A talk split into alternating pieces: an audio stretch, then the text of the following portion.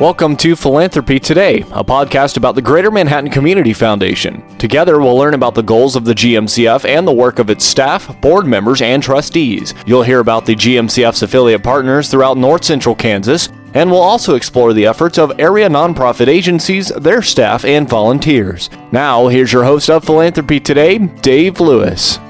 It's an honor today on Philanthropy Today to welcome to the studios Dr. Chance Lee, who is with the Staley School of Leadership at Kansas State University. Dr. Lee, thanks for joining us. Absolutely. Long-time listener, first time guest. Hey, so I'm I happy like to be here. That. I need more of those. we need more of those. And, uh, you know, you're very uh, uh, in tune with a lot of things that are happening in the nonprofit community. You are the director of a nonprofit leadership program at the Staley School of Leadership. And can you encapsulate a little bit about what all is involved in the work you do? Yeah, absolutely. We're a certificate program up at K State. We have um, an undergraduate certificate right now, and we're opening a graduate certificate um, for those that already have an undergraduate degree um, in the fall. And what we do is we try and prepare students at all those levels to exercise leadership in the nonprofit sector uh, better, really. Uh, I actually have a new slogan coming out that's do good better. Uh, and the idea is just think about how can we be more effective in exercising leadership in nonprofit organizations. So, as a volunteer, as a board member, as a founder, uh, and as a donor, um, how can you understand the sector better and how to create change within it?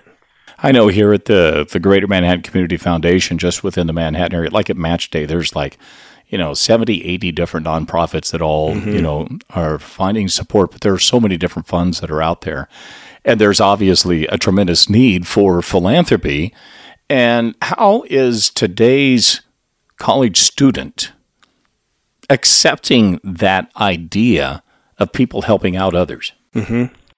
Um, you know, I think there is a real desire to for community to be involved with thinking about how one's actions can benefit lots of other people, not just themselves. And so students are interested in, in philanthropy. They they are already donors to projects. They are already certainly volunteers to projects, um, and they already have ideas and start things.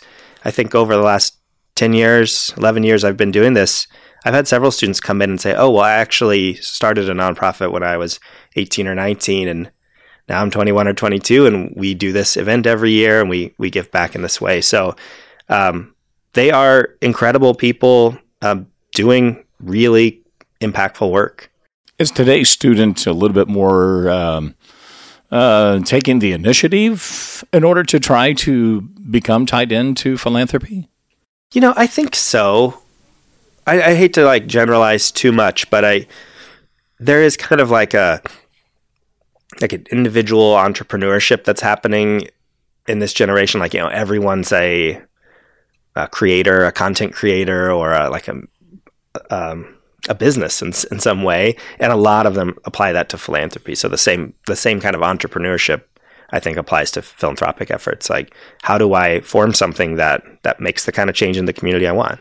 It almost seems like it's a it's a point where technology and uh, the pandemic meet, to where you know we had a couple of years where you know, instead of twiddling our thumbs, which many of us did, some of us, you know, just uh, took advantage of the technology and the information that was available online or whatever, and come up with some new strategic means of trying to do something positive out of the whole mess. Yeah, I, I think, I think absolutely, you saw people thinking about ways to make their community better, even despite this kind of, you know, mass pandemic that we are all experiencing together and differently.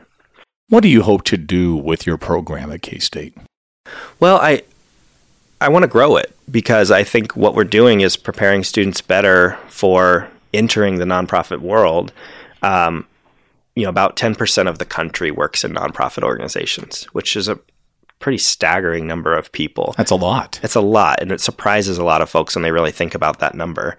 Um, 10%, one out of 10 of every person you meet works in a nonprofit organization in this country. Um, whether it's an association or a union or a service provider, a foundation, or um, or any type, like a lot of schools and hospitals, even um, certainly churches. So you think about that number of people, and if I apply that percentage to K State, there's a lot of our students that aren't in our program that are going to work in nonprofits. And my goal is to make sure that they know about our program so that when they go work at a nonprofit, they know how a board works. They know um, how to market services. They know how to manage volunteers. They know how to set a vision and a mission and design an organization to, to move that forward. So the types of things we teach, I think, are really applicable. And I want more students to know about them so that when they go out in the world, they move all these great missions forward. The 10% figure that you gave us, does that mm-hmm. include the volunteers? No, that's, that, that's just that's employment. Yeah, that's employment. And you figure out the, the volunteer numbers probably massive. Yeah. yeah. Exponentially higher than that. Absolutely. Yeah. Uh, I, I hate to say a percentage, but like tons more volunteers are engaged than staff members. But that, it's just a stereotype of nonprofits that a lot of people think most of the activities are volunteer run. There, a lot of the activities are staff run, um, and until you really get involved and see behind the scenes of all the things the organization's doing, they're run by full paid employees who make good salaries. Like it's a great career path to think about. I can do something beyond be focused on profit, and really, nonprofits do. There's a ton of overlap with nonprofits and businesses. All the same business skills you need um, really apply in the nonprofit sector. They have to bring in revenue too. They have to manage people too. Um, but there's something more beyond that profit number, um, which makes it really challenging, uh, as well as some other big differences like it's democratically governed. So you have this volunteer board of directors who's running the organization, even though you're a paid employee. So it's a it's a lot of um, difficult tensions in the nonprofit sector that I think make it necessary for our students to study it a little more before they go out and get a job. What do you see as the biggest challenge that nonprofits face in the future? Ooh, well, there's a lot of them. There's a lot of them, um, and maybe n- not more than than normal. But I, I think one of the biggest challenges for nonprofits is there's no there's no market mechanism to tell you when you should change. Um, for example, like if I'm a business and I am just not making profit, I kind of know that my business is done, right? Like that's the goal. And when I'm not meeting that goal, uh, I'm done. And more profit is better. So there's a pretty easy mechanism. Not that it's easy to make profit, but it's easy to measure. Um, nonprofit, let's say I'm working to, you know, alleviate hunger in my community. That's a really difficult thing to measure, and I can't just measure it by people that come in the door of my pantry right? Because maybe I fed a thousand people last year, but really I should be you know serving 10,000 people. And so there's no market mechanism to tell me to change, either to to close up shop or consolidate or or change my programming.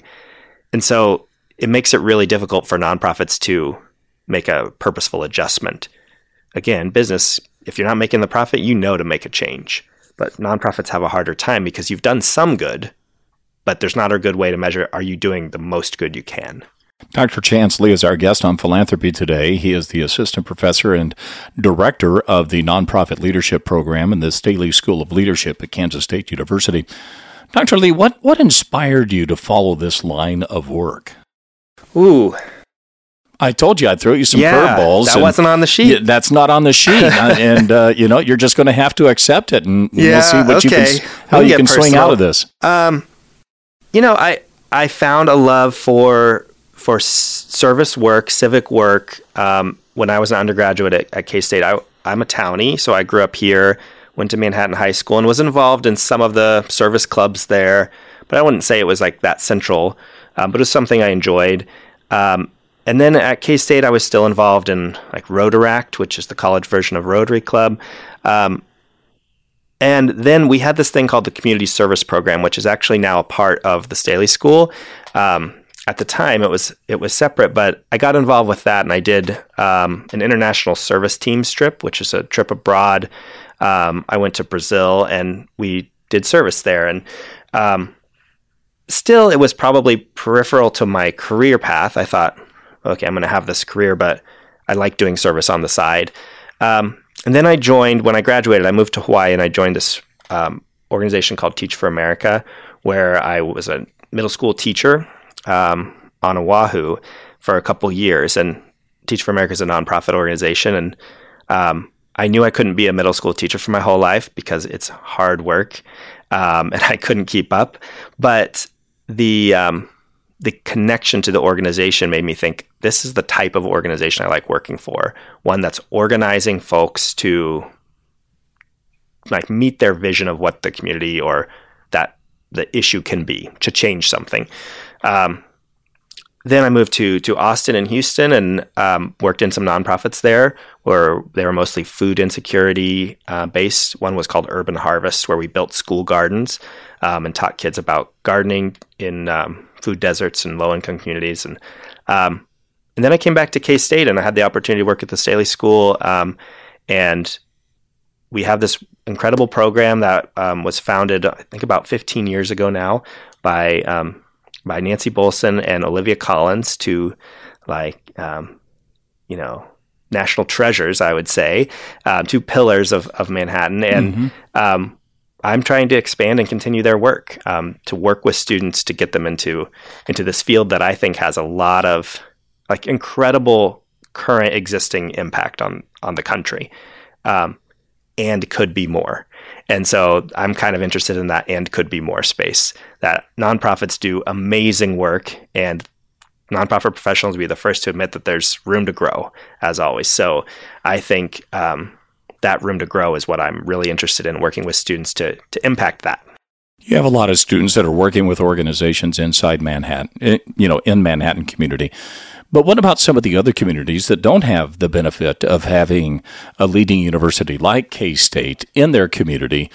And, and some of the challenges that they may face because this is a resource that we're excited and proud to have, but that may be something that, that is that yeah. something that can be utilized uh, in other communities? Yeah, a lot a lot of our students do their there's an internship requirement as a part of our program so a lot of them don't do it just locally. They'll do it in their hometown or possibly uh, they'll go spend a summer in a place they want to live after graduation to try it out and do an internship.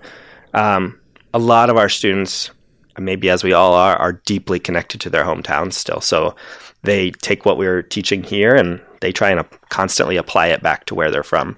Um, have a project where they think about creating a fictional nonprofit organization, which sometimes become real. Um, but as a part of the class, they they develop this organization, and they almost always do it in their hometown. They think about what's a need there that that I want to create an organization to solve. You know, we uh, work with so many different organizations, like 15 different uh, communities here at the Greater Manhattan Community Foundation and many of them, and I think this is one of the, the neat stories that's kind of happened from community to community, and they aren't all based around their foundations, but the foundations have been assisting in the launching of murals mm-hmm. across Kansas. We have a number of them here, but Clay Center, Abilene, Junction City, so many communities, um, Wamego, all have some of these. And I think that that's a neat example of communities coming together to, to add a little extra flair to their community. Oh, I love it. Um, I love that change we've seen, and I, from what I know of that story, you know, it's individuals exercising leadership to change the community in a way that they want, and they brought people together. They connected with foundations for um, support and funding, and and persisted in in kind of making a change. And yeah, you, I love how like tangible and visual, visual all of those are. Uh, I have a day in class that I usually try to do if the weather's good, where we start down at the Blue Earth Plaza and we walk down to Boys and Girls Club and then down Poyntz, and we just talk about the nonprofits that we see along the way. And I mean, really, it's like 20 different nonprofit organizations that you can see along that path that span the wide spectrum of what nonprofit means, which a lot of people just like don't fully understand. So, like the Chamber of Commerce, um, certainly the community foundation, but also ones like Boys and Girls Club and Catholic Charities and um, all of those that you, you, encounter along the way. And one of the stops is those murals, um, kind of behind the chef there. And um, we stop and we talk about um, the partnerships that were required to make that happen. So um, yeah, it's a great example, and definitely extends beyond beyond Manhattan. You know, the visual aspect is one thing, but you know, it, it, it shows what a a community that loves the, the people in the community that loves their community, the impact that they can make, not only from a visual perspective, but it also serves as kind of like a banner to say, hey, here are some of the things that we can do to help the people in our community. It, it's representative mm-hmm. of the people and not just necessarily the community. Yeah, absolutely. I, and it makes it special, right? That makes town um, a unique place to live. That that differentiates it from other other similarly sized places, and I, I think that's a really important message to send to folks when they come into town and say, "Hey, this is this is a unique place. We've got a lot of interesting things going on, and yes, we have people who care about this community and make stuff like this happen. It's not dictated from some central thing. It is community members working across differences, partnering to to make cool things happen. What do you teach your students about philanthropy? Oh, a lot, um, and they teach me a lot about philanthropy. Um, but but really, our program is designed, and what we teach is is geared towards students um, considering philanthropy a part of their life, and they come in with that. Like we're not saying here's some value and you need to take it on. They come in with a desire to contribute, um, and we help basically try and raise the effectiveness of that. Um, if we take that phrase "do good better," they come in with the "do good" part, and we're trying to say, how do you do that effectively, a little bit better within a nonprofit context, which is how you know much of philanthropy is done. Um, so, I I think what we do is we take the good, the, the do-gooder type impulses that I love and create so much good things in my community. Um, and we try to elevate them and make them more effective. Again, whether they're a board of directors, volunteer, um, or it's their career, or maybe they're just donating too. Well, I'd like to applaud you and uh, your predecessors and and current uh, staff uh, Yes. that, that you National do at the. Staley uh, School of Leadership and the work that you do here. And uh, this is something that uh, you know I honestly was not aware of, some of the things that were Mm-hmm. happening at the School of Leadership a few years ago. But it seems like it's just so profound and and so perfect. Considering you know what we've experienced over the last few years, Yeah, and that's our that's our nonprofit certificate program um, that we do. But we also have a more broad based leadership program. We have an undergraduate minor. We have a um, a PhD in leadership communication. Uh, and we also have a secondary major in global food systems leadership at the Staley School. So we've got lots going on, and um, our challenge is making sure people know about it. Well, we will put that information on the footnotes here uh, on the podcast. And Dr. Lee, this has been a delightful conversation. Thank you for sharing your your uh, thoughts on philanthropy and nonprofit work and leadership, and they all just kind of rolled in together in one big happy ball of twine, don't Absolutely, yeah. This was a lot of fun. I appreciate it. Absolutely. Have a good day. Keep up with Philanthropy Today by following or subscribing to our podcast on your favorite apps. To learn more about the Greater Manhattan Community Foundation, visit our website at mcfks.org. Philanthropy Today is produced by Ad Astracast. Follow us online at astracast.com.